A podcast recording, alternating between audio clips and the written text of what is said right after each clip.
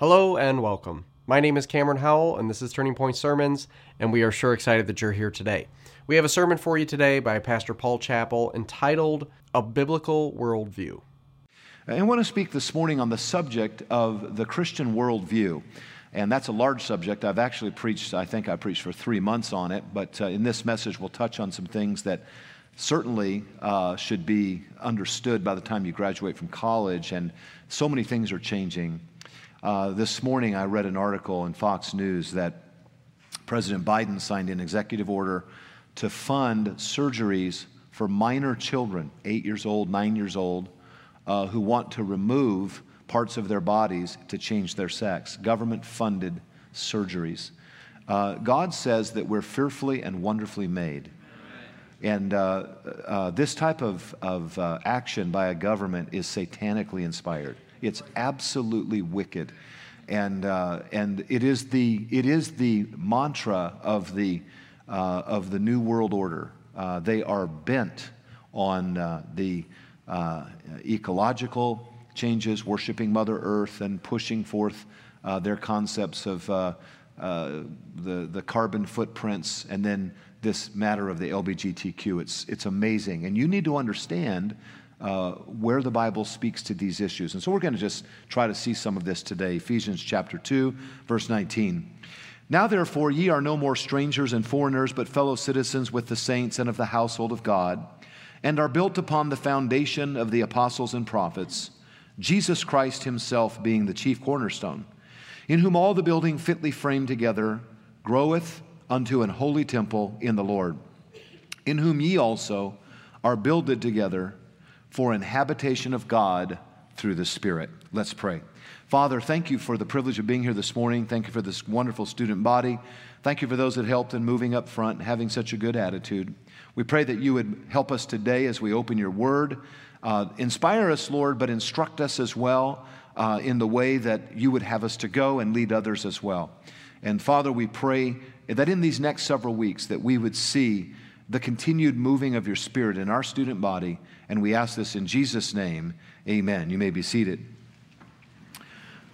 Sometimes when we think about the biblical worldview, we could use the analogy of glasses. How many of you wear glasses? Let me see. How many of you are like me? Wear glasses, all right? So uh, when I take these off, you look so much better. No, not really. Uh, but uh, glasses certainly uh, change our view. Sometimes we use the term of a paradigm, meaning I have a view through my life's experience. I have a view through something that happened to me one time. And, uh, and so the word view is commonly used to explain uh, a position that we hold. Another analogy that can be used in respect to this position uh, is an analogy that relates to construction. That is, how are you going to build your life? What are the foundational pillars of your belief? And construction in the New Testament times and in the Old Testament times as well often involved a cornerstone. Uh, the cornerstone was the most important piece that would be used in the building of a great edifice, including uh, the temple and other great buildings that you might study architecturally. The cornerstone was the biggest stone in the foundation, it was unmovable once set in place, and it set the direction for the rest of the structure. Now, when we study the Word of God, uh, we find that He gives us a cornerstone, Jesus Christ. He gives us the apostles' doctrine as the foundation. And then we're going to learn at the very end of this message that the church is to be the pillar and the ground of the truth, that, that we're to be coming up out of this foundation and out, out of this uh, cornerstone and standing up for Jesus Christ in this society. And so, uh, as we lift up these truths, we're lifting up God's view on the matter. Now, Satan has constantly fought the truth of God's word, and uh, one of his main tools today is what we would call uh, relativism or the secular view. Relativism uh, is the opposite of the absolute truths that emanate from the cornerstone and from the apostles' doctrine. Relativism is that which acquiesces to, uh, to uh, humanism, to human thought. And sometimes we see today a form of what is called syncretism, where uh, in the church there is the acceptance and the promotion of the secular worldview. And it's very sad to see that. It's very sad to hear of churches that are going woke and are parroting uh, the social justice movement when they should be preaching the gospel of Jesus Christ.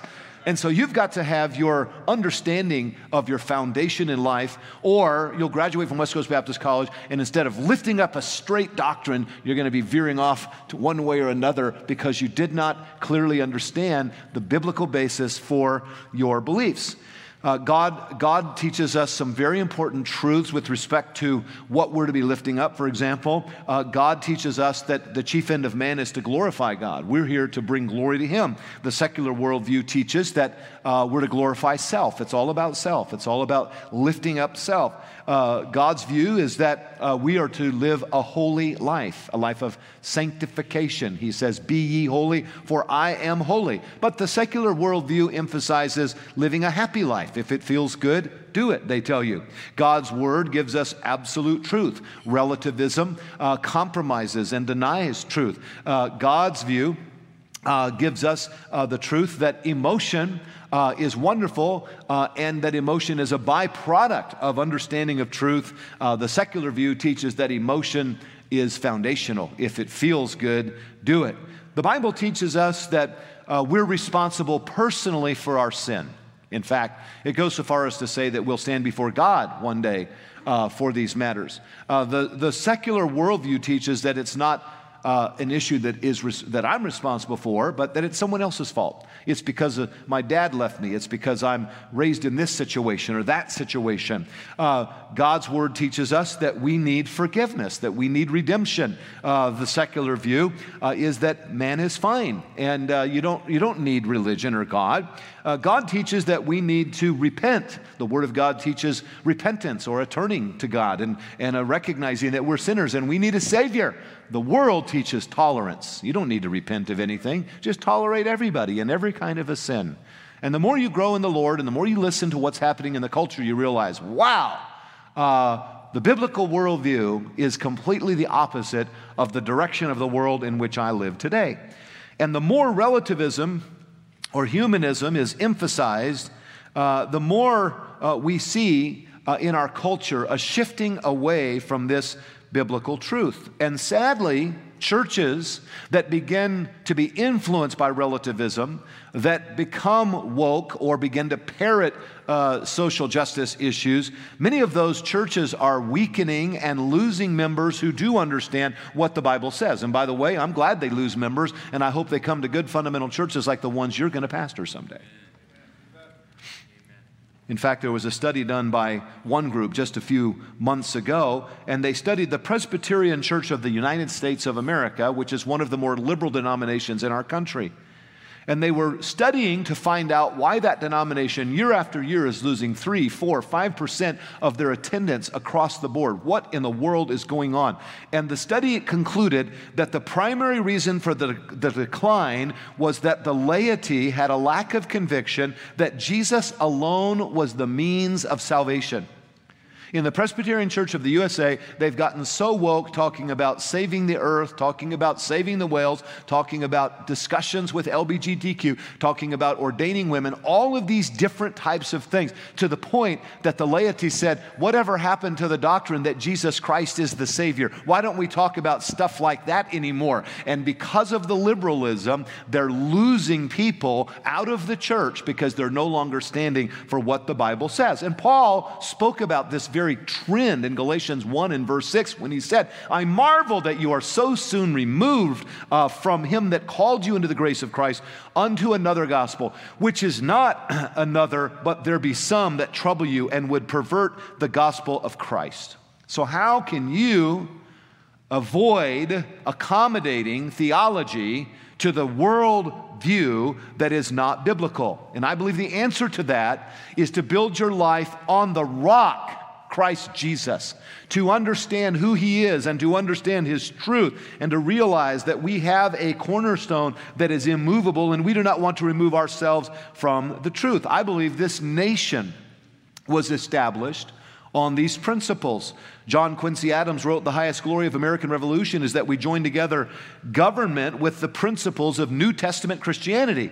Our founders were not perfect, they were not all saved, but most of them were and they wanted a country that was reflective of these biblical principles that we're going to speak about even this morning. And I believe there's a direct decline, uh, direct, uh, uh, a direct connection between the decline of faith in a country like ours and freedom in a country like ours. When people move away from the faith, you're going to see a decline in the freedoms that we enjoy. Uh, one research group, the Barna Group, said that the decline of Christian identity is particularly pronounced among younger Americans, and fully one third of those, 35 and younger, report no religious affiliation. In other words, about 30, maybe 40% of people your age have no cornerstone, no foundation. They don't understand what you're trying to raise up. And tragically, that statistic is true even in the evangelical church. There are many, many young people sitting in churches who have no idea what they believe. And they have no idea when they hear these messages parroted. I saw an Adidas commercial last week selling tennis shoes. And they said, uh, making great strides and standing up for young men and young women. And then they said, and for transgender. And when that was said, I thought to myself, there'll be so many millions of teenagers who think, yeah, that's fine. Uh, everybody has a place, and that's all right if you want to live that way. Well, is it truly all right for the Bible believing Christian? And if not, why not? What does the Bible say? And so I want you to notice with me this morning some truths that I trust will help you to stand for the truth in your life because the acceptance of relevance is the rejection of Christ. The acceptance of humanism is the rejection of Christ. And so let's notice, first of all, this morning, the reliability of the cornerstone. What about this idea that Jesus is the cornerstone of all truth? What about this idea that the apostles' doctrine is foundational for our truth? Well, the reliability of the cornerstone must never be uh, misunderstood. We must understand the cornerstone was costly. 1 Kings 5 17, they brought great stones, costly stones, and huge stones to lay the foundation of the house. And this cornerstone, is reliable for two or three very important things. I think, first of all, it's reliable for an identity. Jesus gives us our true identity.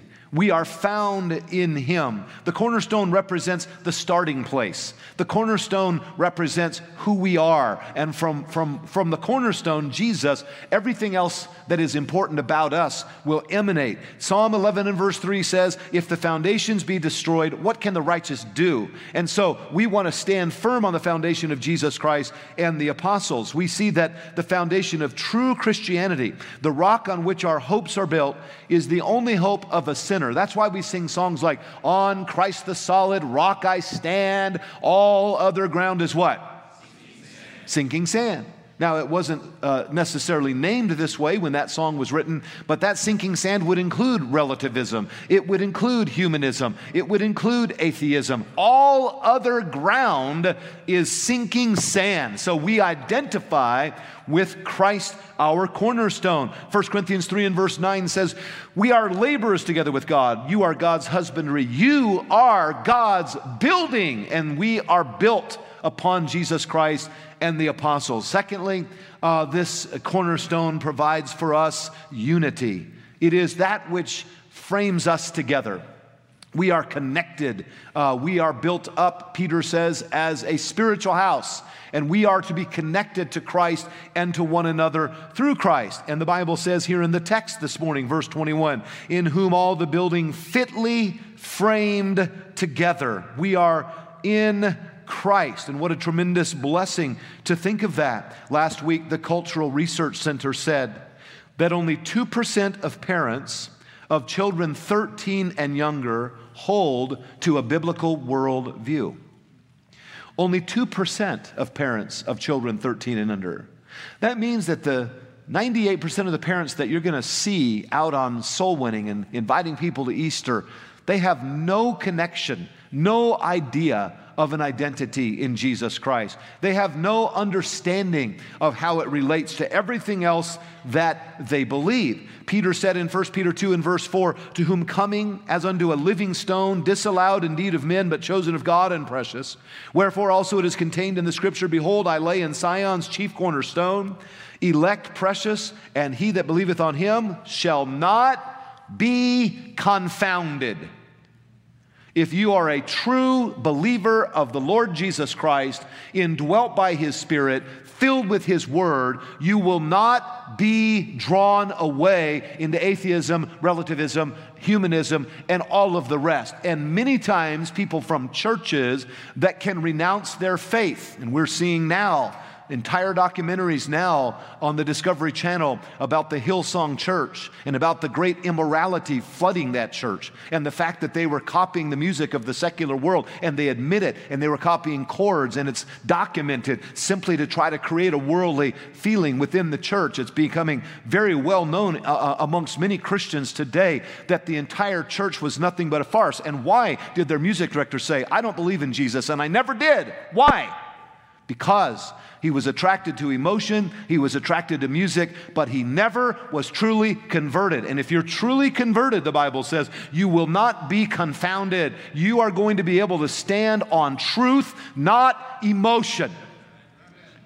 And so we see that there's a unity that comes to people who believe on Jesus Christ. They have truly been converted. We are framed together. We become a spiritual house. Notice in your notes, 1 Peter 2 and verse 5 Ye also, as lively stones, are built up a spiritual house and holy priesthood to offer up spiritual sacrifices acceptable to God by Jesus Christ. And so, this cornerstone, it gives us an identity. Now I belong to Jesus. Jesus belongs to me. The cornerstone gives us an identity. The cornerstone gives us a unity. What unifies us? Why did your pastor recommend you to West Coast Baptist College? Because we believe in the cornerstone, the apostles' doctrine. We're bound together by the doctrine of the Word of God. We have an identity, we have a unity. Thirdly, we have direction.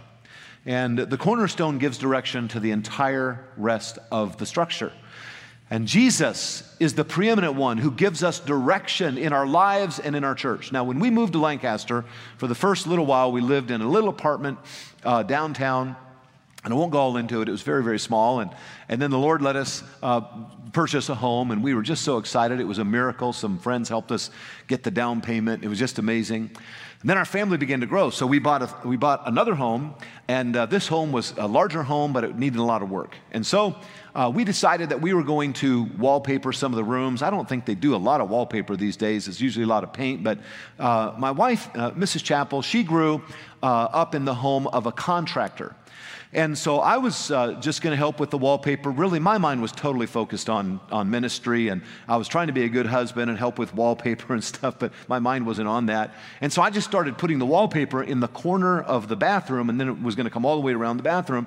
And, uh, and, and she said, No, no, no, no, don't do that. She said, You never start wallpaper from the corner. She said, she said, My dad taught me that most of these sheetrockers, uh, they don't have a straight line on the corner, and there's usually maybe a half an inch or sometimes even an inch of variation. And she said, If you line up the wallpaper in the corner, by the time you get around this bathroom, many times the wallpaper can be maybe even a foot off and crooked coming down the wall. You never start with the corner. She said, You always snap a line on the wall and she produces out of her little tool bag that she had uh, this uh, silver case with a string and it had purple chalk and she had me to hold it up on the top of the ceiling and then she pulled it down to the floor and then she snapped the line. And that line became the beginning point for the wallpaper which at the end of the day was completely perfectly matched on the other side Students, our line is Jesus Christ. And the only way that we can be ha- living with the right direction in our lives is that we are fully identified finding our unity and direction in life from the teachings and the doctrine of the Lord Jesus Christ. And so we see the reliability of the cornerstone. Secondly, I want you to see the revelation of the cornerstone. Let's just take a quicker look at the revelation. We see in the text the identity of the foundation. The Bible says, Now therefore, uh, ye are no more strangers and foreigners, but fellow citizens with the saints and of the household of God, and are built upon the foundation of the apostles and prophets. So, the church of God, apart from the person of Christ, is a useless structure. And we see here that we find uh, our identity, but we also find uh, our teaching in the doctrine uh, of the apostles. Our identities in Christ, but we find that the apostles laid down the doctrines for us. Acts 2:42, they continued steadfastly in the apostles' doctrine and fellowship and in breaking of bread and in prayers. And then, of course, Matthew 16, 18 tells us, And I say also unto thee that thou art Peter, Petros, and upon this rock, Petra, Jesus, I will build my church, and the gates of hell will not prevail against it. So you have the apostles' doctrine as the foundation, you have Jesus as the rock or the cornerstone. And we see this identified in the scripture. Psalm 118, 21. I will praise thee, for thou hast heard me, and art become my salvation. The stone which the builders refused has come to the head, stone of the corner. And Jesus Christ is revealed to us as the stone, the cornerstone. We have the reliability of the cornerstone. We see in the scripture the revelation of the cornerstone. But now we come really to the heart of our message this morning, and that is the rejection of the cornerstone. We see that throughout history, truth has been rejected by a sinful mankind. And we know that the cornerstone has been rejected. In fact, Jesus said when he came into Jerusalem, he said, I, I wanted to call you unto the kingdom and unto the Father, but you would not, which is a great illustration of the free will of man, exercised and expressed in the fact that they would not believe on the Lord Jesus Christ. Jesus has been rejected historically. And what you need to understand is that as your generation is rejecting Jesus is nothing new. The, the generations before have rejected Jesus. Notice in your notes, Acts 4 and verse 10 Be it known unto you all and to all the people of Israel that by the name of Jesus Christ, whom ye crucified, whom God raised from the dead, even by him doth this man stand before you whole. This is the stone which was set at naught of you builders, which has become the head of the corner. Neither is there salvation by any other, for there is none other name given under heaven, given among men, whereby you must be saved. They rejected the stone in the first century. He came unto his own, and his own received him not. Throughout the Roman Empire, Christians were rejected, Christ was rejected. And throughout the Dark Ages, people like the Anabaptists and the Waldensians and uh, people like the Albigenses who believed uh, in Jesus Christ and, and did not follow the, the papacy and did not follow after the sacraments, they were burned at the stake. They were thrown into the rivers. They were sawn asunder because Jesus Christ and the doctrine that He alone brought salvation was hated by the false church during the Dark Ages. And so Jesus Christ and the doctrines of Jesus Christ have been rejected throughout history. But that brings us this morning to this subject Jesus Christ is being rejected in our day as well. And I want you to understand that the whole, uh, the, the whole reception of many of the ideologies of your day with respect to uh, ideology that is against the Word of God is fundamentally a rejection of Jesus Christ. It is these that are saying, I reject the way that God made me.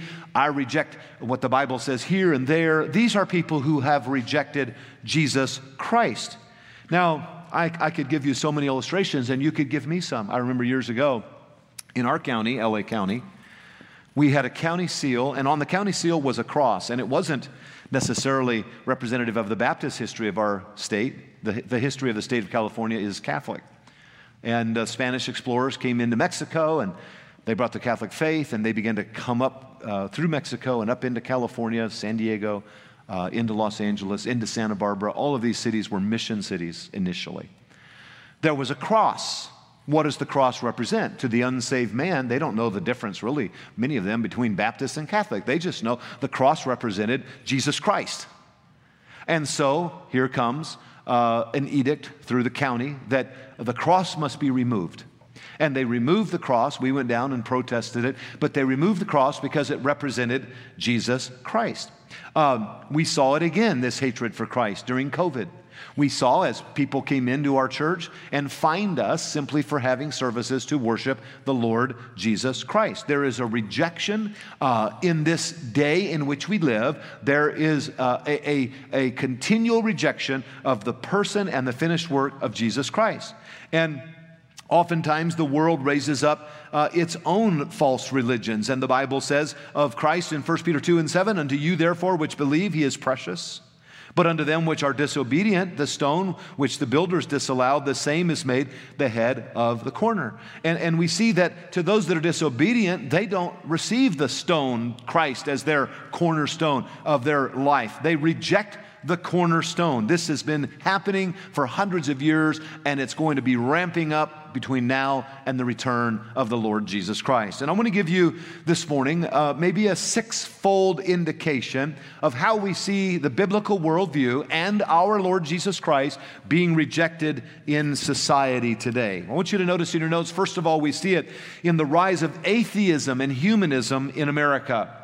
The Humanist Manifesto, which is a document written by religious and educational leaders, the Humanist Manifesto 3 says, as non atheists, excuse me, as non theists, we begin with humans, not God, nature, not deity. Now, this is signed even by members of the clergy.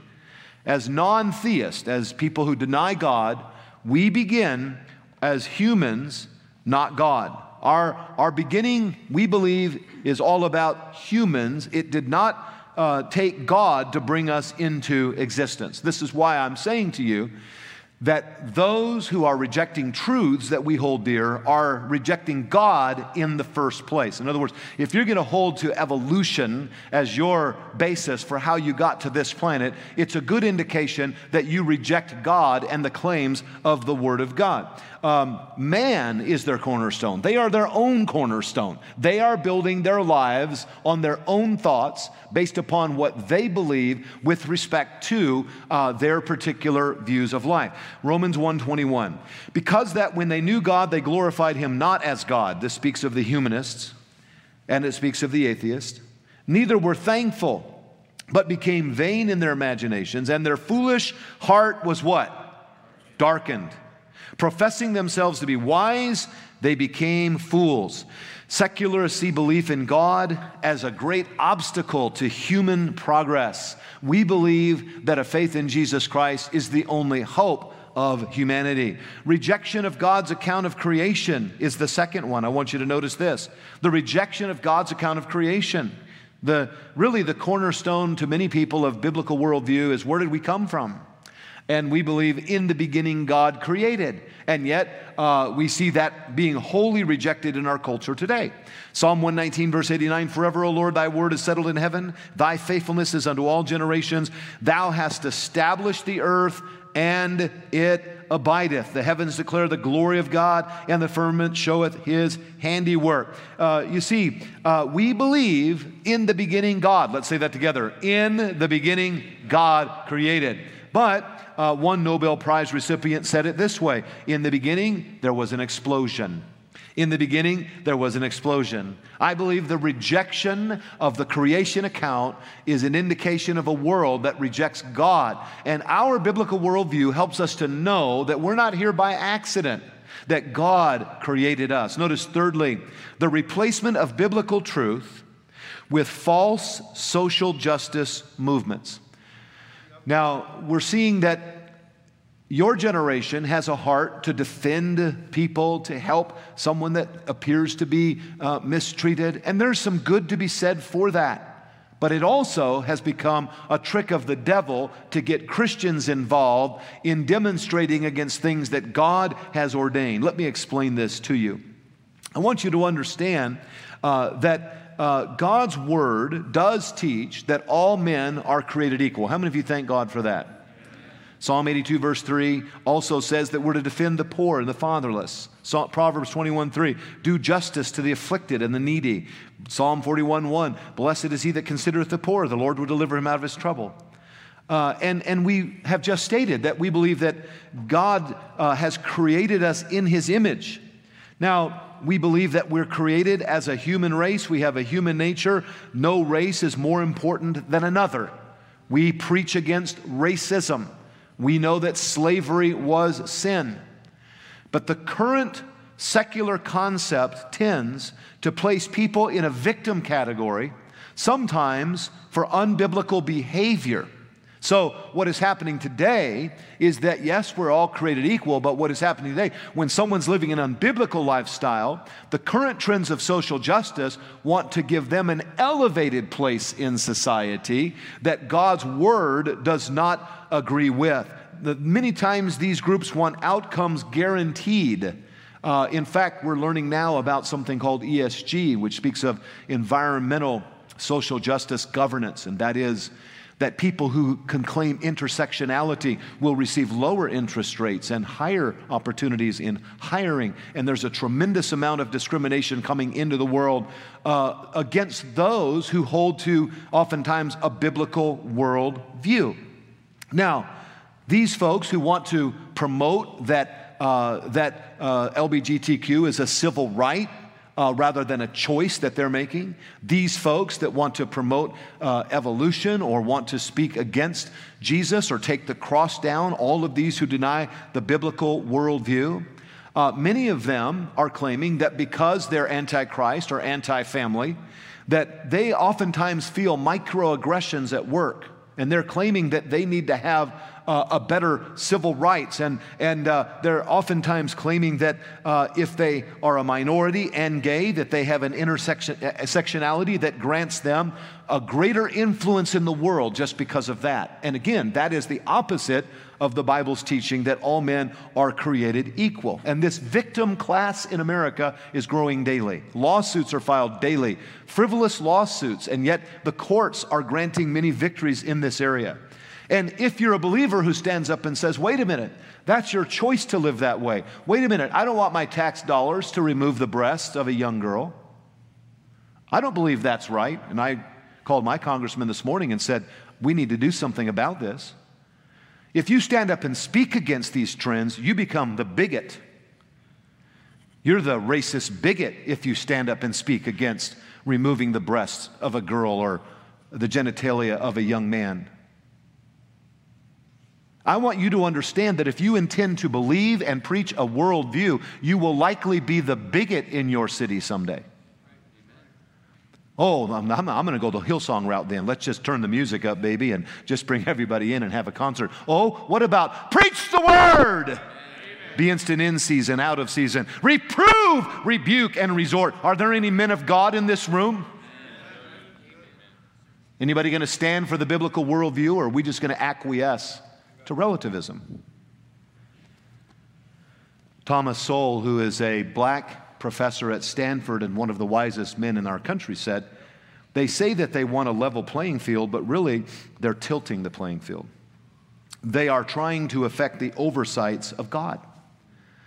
And we have seen authors uh, in so called evangelicalism who are be- beginning to puppet this social justice theology and who view the social justice uh, like those of old who practiced a form of social gospel. They kind of taught that if you give bread and if you go to the mission sing and do this, that's the gospel ministry.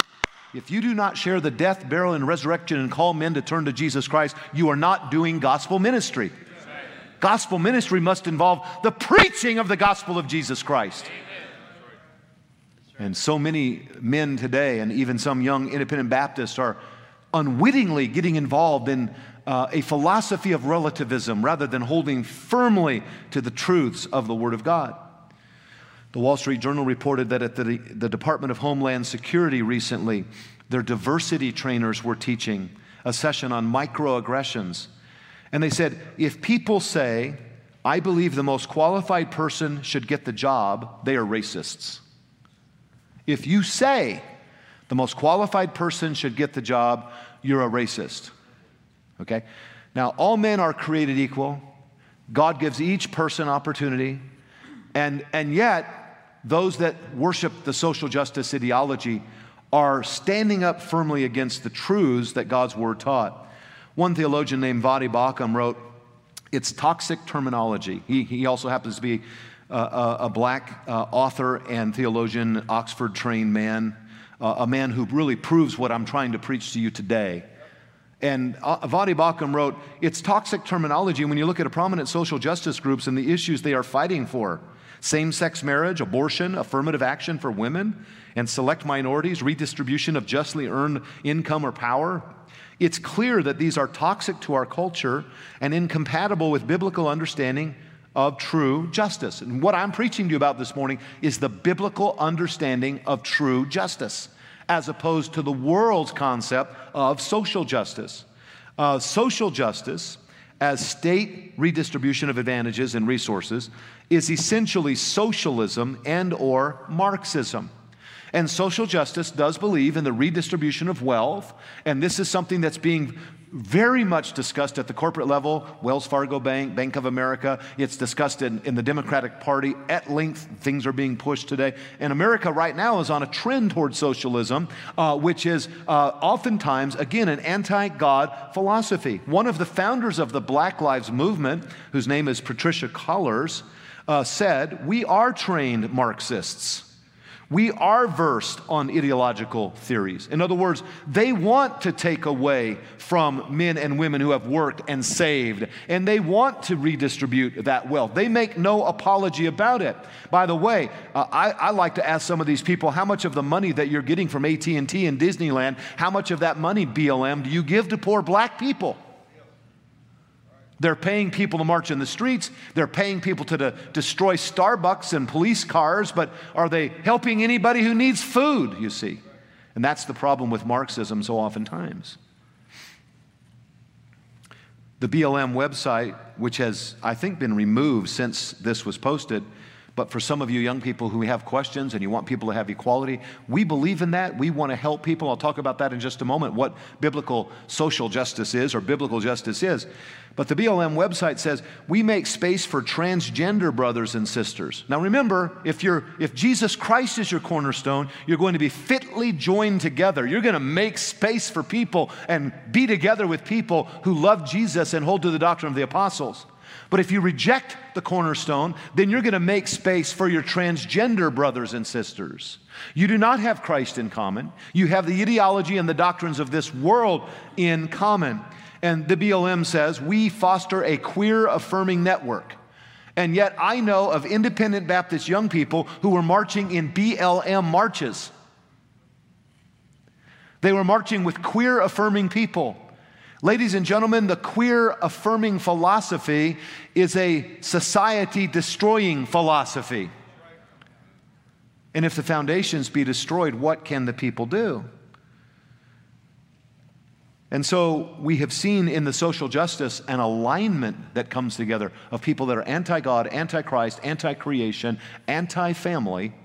And then they're saying, hey, be sure to tag us on social media. Hey, be sure to put this on your social media. And there's a lot of pressure that comes on your generation to do this virtue signaling and to somehow identify with a philosophy that, if you'll study the roots of it, is not a biblical philosophy, it's not uh, a biblical worldview. You're leaning into a secular worldview. So, let me tell you a few things about true justice. First of all, true justice is ordained of God, it is found at the cross. Biblical justice is based on God's character, not the winds of culture. And we must speak against the winds of culture. Let me give you a good example of biblical justice speaking against culture William Wilberforce and John Newton. William Wilberforce was a British parliamentarian who felt that slavery was sin. Is everybody with me? Say amen. amen. Slavery, he said, was sin. The culture of slavery was prevalent throughout the British Empire. William Wilberforce, for years, and with the help of John Newton, who wrote Amazing Grace, they began to pen articles, they began to work against uh, this concept of slavery. They felt, because all men were created equal, that this was wrong. They were not advocating for the sins of those who may have been in slavery. They were not advocating for same sex marriage. They were not advocating for surgeries on nine year olds. They were advocating for the freedom of these people. And with a biblical basis that all men are created equal, they stood against slavery and they fought until finally it was outlawed in the British Empire. And they learned right and wrong from the Bible. So if we take biblical principles and we enact something, whether it be uh, a woman's right to vote or whether not a woman's right to choose, because God gave that life. Is everybody with me right here? What does the Bible say about life? We're going to go with that What does the Bible say about a woman's intellect and ability to think and, and, and, and ponder? And, and so they should vote. And what does the Bible say about uh, slavery? It is a sin. So, what are we saying? If there's a biblical precedent, yes, the church can speak into that issue. But where does the whole idea of right and wrong come from? It comes from God. That's why C.S. Lewis wrote about his conversion. My argument against God was that the universe seems so cruel and unjust. And how had I got this idea of just and, unjust? A man does not call a line crooked unless he has some idea of straight. What was I comparing the universe with when I called it unjust? Justice requires a standard, and there is no objective standard in a purposeless universe. We have an objective standard, and that is Jesus Christ, the doctrine of the apostles, the Word of God, from whence comes our biblical world view. And true justice will never be known until someone comes to the cross of Jesus Christ. What is true justice? True justice is found in the atoning work of Jesus Christ. It is only by the blood that someone is justified. For all have sinned and come short of the glory of God. Being justified freely by his grace, we have redemption through Christ Jesus our Lord. So let me say this very clearly. The church that neglects sharing the gospel of Jesus Christ is neglecting true justice. Because there's no justice for that little 10 year old until he has his sins forgiven and a home in heaven. To be justified before God comes from Jesus Christ. So, do you want to spend your whole life marching down the street carrying a sign with people who are queer and having abortions and deny evolution? Do you want to spend your life doing that? Or do you want to spend your life teaching people that they can be saved through the power of the gospel of Jesus Christ? It just really depends on your worldview, doesn't it? It really depends on who you're fitly joined together with. It really depends on your relationship to the cornerstone. That's why we have a bus ministry. It is a ministry of biblical justice. That's why George Mueller founded the orphanages that he founded. It was a ministry to bring biblical truth to his generation. That's why a classmate of mine from Bible college has spent the last 39 years with her orphanage in Costa Rica, bringing the love of Jesus, which is the avenue by which someone knows true forgiveness and justice. Don't don't waste your lives in what the world calls the social justice movement, which is anti God, anti Christ. Give your life to the cause of the cross of Jesus Christ. Amen. Scriptural justice isn't burning a flag or yelling at somebody in the street. That's not God's view of justice. Scriptural justice is taking the love of God and the gospel of God to your neighbor. And if you want to do that with some bread or a pie or if you want to feed the poor in the process, that's all good. But never neglect the giving of the gospel, which is the foundation for true justice in the world today. James 2 and verse 8. If ye fulfill the royal law according to the scripture, thou shalt love thy neighbor as thyself, you do well. But if you respect, if you have respect to persons, ye commit sin and are convinced of the law as trans, convicted of the law as transgressors. Let me just say this. I get worried about Baptists who get so excited about giving out food and painting a building, but they've never one time told their neighbor how to know Jesus Christ as their Savior. It's a good indication of the philosophy of that life and many times of their church. And sadly, many churches have become involved in this woke movement, this social justice movement. Many churches have gotten so involved in it, they don't preach against the sins of the day, such as transgenderism, such as atheism or humanism. They're not speaking about what is going on. I was with a group of congressmen um, Monday in a meeting, and a group of pastors and some congressmen were there. And and some of those leaders stood up, and one with tears just said, Where are the leaders in the church today? Why, why aren't you men speaking about what's going on in our society today? Why is the church so silent?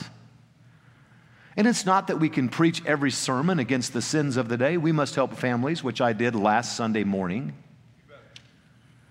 We're going to celebrate the resurrection. But if the church leaders are not speaking truth on these issues, who will? In fact, John Adams said, It is the duty of the clergy to accommodate their discourses to the times, to preach against such sins as are prevalent, and to recommend such virtues as are most wanted. Is everybody with me this morning? Our country was great when preachers spoke to the needs of the hour. One author said this listen carefully. Social justice, in the world's usage of the term, entails political ideas that are deemed sophisticated, namely identity politics, critical race theory, the redistribution of wealth, and other radical social policies. Those ideas were first popularized and propagated in the secular academy, where they are now regarded as received wisdom and have become a dominating part of popular culture. Listen carefully. Evangelicals who are chasing the culture are latecomers to the party of those who advocate social justice. In other words, pastors and churches that are parroting these social justice philosophies are just entering into a party of worldliness. And the fact of the matter is that there was a day when the culture was being influenced by the church, but now the, uh, the church is being influenced by the culture. And if we're ever going to see culture change, it will happen one soul at a time. One person having a complete metamorphosis at a time. Their worldview changing because of the presence of God in their life. And that's why you need to stay with the true gospel. And that's why several years ago I became so concerned and preached messages against uh, some of this gospel centered movement because I saw it for what it was. It was social justice movement. It was not always about preaching the death, burial, and resurrection of Jesus Christ. And some of the very proponents of that movement are believers in theistic evolution, they are believers in the redistribution of wealth, and that's now coming to light with certain authors that I could mention. The point is, don't settle for a substitute. Keep the main thing the main thing. And the main thing is the death, burial, and resurrection of Jesus Christ. Look in your notes at Galatians 1 8. But though we or an angel from heaven preach any other gospel unto you than that which ye have preached, we have preached unto you, let him be accursed. And so we're showing you some of the indicators of a falling worldview in our nation and why we need to stand for these truths. First, there's the rise of atheism. Second, the rejection of creation. Third, the false view of the social justice concepts. Fourth, there is the replacing of the biblical description of gender. And I'll hurry now, but listen carefully. Genesis 1:27. So God created man in his own image, the image of God created he him. Male and female created he them. Let's say that together. Male and female created he them. I read this two weeks ago, but let me read this to you from Abigail Shrier. In 2007, America had one pediatric gender clinic. Today, there are hundreds. Testosterone is readily available to adolescents from places like Planned Parenthood and Kaiser, often on a first visit without even a therapist note. How did we get to this point? Listen, how is it that we are all supposed to pretend that we only know that I'm a woman if I tell you my pronouns? How did we get to an America in which a 13 year old girl in Washington state can begin gender affirming therapy without her parents' consent? How did we get to an America where a 15 year old in Oregon can undergo top surgery, elective double mastectomy, without her parents' permission, paid for by Joe Biden? How did we get to that place in our country? We got to that place because of Christians who stopped preaching and believing the whole counsel of God. The sexual revolution is demanding a reordering of the entire society we live in today. In France last year, they outlawed the terms mother and father. When you bring your kids to school, you introduce yourselves as parent one and parent two. In California, when a child is born and the parents' names are placed on the birth certificate, it's no longer mother and father. It's parent one and parent two. In California and many other states, there are women giving their bodies, giving their bodies to bring birth from homosexual men so that those men can raise those children as parent one and parent two in the United States of America. The vision for the LGBTQ movement centered on a comprehensive reorientation of the societal norms that had governed humanity since Adam and Eve. In other words, they make no bones about the fact they want to completely change the entire society in which we live. And Isaiah speaks to this. Isaiah 5:20. Woe unto them that call evil good and good evil, that put darkness for light and light for darkness and put bitter for sweet and sweet for bitter. I want you to understand that the social justice movement, which includes this transgenderism, is completely anti God. And if you're any kind of a preacher someday, you'll stand and preach what the Bible says on these very issues. Number five, we see the refusing to acknowledge life and the life of the preborn child. Abortion is one of the main indicators of a world turning against biblical worldview. Jeremiah 1 5. Before I formed thee in the belly, I knew thee. You better get this as a conviction. And you better not be one of these fundamentalists says, well, well why, do, why do you believe abortion's wrong? Because my preacher said. You better take these notes, underline these verses, put them in the flyleaf of your Bible. Don't just get off and just start quoting some things that somebody else said. You better know what you believe from the Word of God, or it's not your personal biblical worldview. Well, why won't you watch this movie with me? Why don't you go watch this movie? Because the college won't let me. How about the fact that the Bible says, I will set no wicked thing before my eyes? Get some personal conviction in your craw while you're in this Bible college. We don't watch it because it's wrong. We don't support it because abortion is murder. We don't have those weddings in our church because God does not recognize this as a wedding. He created male and female. If you don't get your biblical worldview while you're in this college, we have failed in the process of our education. Psalm 139, I've quoted, We're fearfully and wonderfully made, marvelous are thy works. I remember when Barack Obama was appointed or, or uh, was uh, elected as our president. And I, I, for, for days and days, every, every move he made, I wrote him down. It was amazing. The very first presidential edict, the, the very first um, uh, presidential order that he signed was this to fund abortions in Africa. That was the very first one. It is a part of their worldview, it is a part of their religion the number one priority was to fund the taking of preborn life. Number six, the sixth indication of a world turning away from God is the refusing of the rights of Israel. Genesis 12 and verse 3 I will bless them that bless thee, and curse him that curseth thee, and in thee shall all families of the earth be blessed. A few weeks ago, when I was preaching in uh, Washington, D.C., I, I was, uh, had a meeting one afternoon briefly with a man named Trent Franks. He was a longtime a congressman from, uh, from Arizona. And he wanted me to meet a man named Eli Gold, who's a Jewish man. He has something called the Gold Institute, and they write uh, papers, uh, positional papers for Israel and their relationships with America. And I was, I gave him a gospel tract. I was kind of telling him where we came from on some things and how we supported Israel. And I said, You know why President Truman in 1948 wanted to be the first world leader to accept relationships with the state of Israel after Ben Gurion declared Israel a state. I said, Do you know why Harry Truman made that decision? He said, Well, I might, but why did he make that decision? And I said, He made that decision because Harry Truman said that he was taught in his Baptist Sunday school that the land belonged to Israel. God bless the teacher of a 10 year old who helped a future president to have a biblical world view. Don't tell me that being a teacher in some Christian school is sort of a not such a great thing. Don't tell me that these college teachers are not living a high and noble calling. Don't tell me that your work in the ministry is not that important.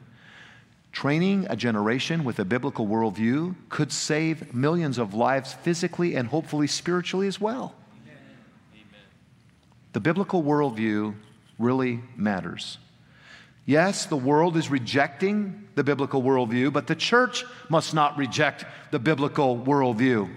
Romans 9 and 33, as it is written, Behold, I lay in Zion a stumbling stone and a rock of offense, and whosoever believeth on him shall not be ashamed.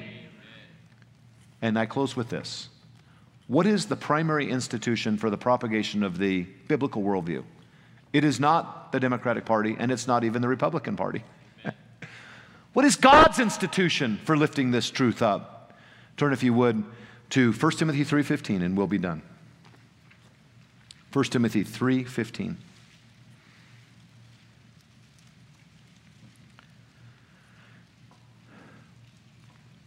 But if I tarry long, Paul says to Timothy, that thou mayest know how thou oughtest to behave thyself in the house of God, which is the church of the living God. Say it with me, the pillar in the ground of truth. Now listen very carefully. Think about what you're training to do. And I know there's other Christian colleges where you can train to be a physical therapist, a police officer, a, all kinds of other stuff. Good for them. But what are we trying to do here? Well, first, Jesus is our cornerstone. If you can say amen to that, say amen. amen. Okay. The apostles' doctrine, the Word of God, our foundation. Amen. amen. Okay. So now we're being trained to be workers in the local New Testament church. And what is the job of the church? Well, the church is the pillar of the truth. We are to hold up the truth, to preach Christ, and to preach the biblical worldview in our generation. And guess what? If the church fails, there won't be 2%, there'll be 0%. We will live in a completely post Christian society. It's happening quickly, but we can slow it down by being faithful to the truth. Say, what do you mean post Christian? I mean, visit Germany sometime. Go to England. I mean, you go into St. Paul's Cathedral. Wow, this is where Princess Di got married. The architecture of Wren's just overwhelms me. It's just amazing. And you look at it and it's a beautiful building. And you go there on a Sunday, nobody's there. Why? Because slowly but surely throughout Europe, they just begin to acquiesce they begin to get to the place where no one in many cities holds to a biblical worldview. There's some Christians here and there. There's even a few faithful churches. Thank the Lord for that. But percentage wise, very, very small. Students, learn your biblical worldview from the scripture and never compromise. And go from this place and lift it up. Whether you're the preacher or whether you're teaching or whatever you're doing, realize it is critical and your role is critical. These young men from Bridgeport, all of you from wherever you are, we are fitly joined together for a purpose. And we belong to Jesus and we belong to one another through Jesus Christ. And we must work to lift up his truth in our city and in our county and in our state because Christianity is only one generation away from extinction. And I made my choice as a seventh grade boy, and I surrendered my life to preach the Word of God. But what about you? And what about your generation? Will you make the difference? Or will you just be in one of these churches that kind of acquiesces along and talks about Jesus some and some psychology and some really radical music and makes zero difference in the world today?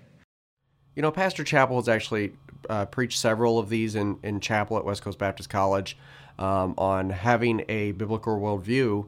And I really just think that it's a good recentering of our philosophy. Uh, you know, it is our nature as humans to drift from that which we know is true, from that which we know is right. Uh, it is our nature to kind of extend to ourselves um, this benefit of the doubt uh, in situations where really we've gotten off track, we've gotten away from what should be due north. Um, and it's necessary for us as Christians consistently and continually to remind ourselves of those things which we believe, to get back into the Bible and to use the Bible as the centering point of our life. Um, just like having a compass that it doesn't point due north, uh, your life can get off track. And so you've got to get back to the Bible, you've got to get back to preaching um, in order to really redefine which way is the way you ought to go. Um, I love what he said about humanitarian efforts. You know, humanitarian efforts are great, uh, but they're not going to change the world. Uh, and we should not, as Christians, allow our uh, paradigms, the, the mentalities that we have, the focuses that we develop, uh, to come about as a result of the things that we've allowed into our life from the world. Uh, you know, the viewpoints of the world are very prevalent right now. Um, and with social media and uh, with TV and movies and all of the different things that the world bombards us with, we have uh, a very difficult time in front of us to stay centered on what the Bible says. Look, as a Christian, look, it's easy to, to get off track and to use the world's viewpoint to dictate the rest of our life. And so we have to get back to the Bible. And I love this little series that he's done on maintaining a biblical worldview. So if you're interested in more of that content, be sure to check that out over there at West Coast Baptist College. Well, I sure am glad that you tuned in today. Thank you for being a part of our podcast. God bless you.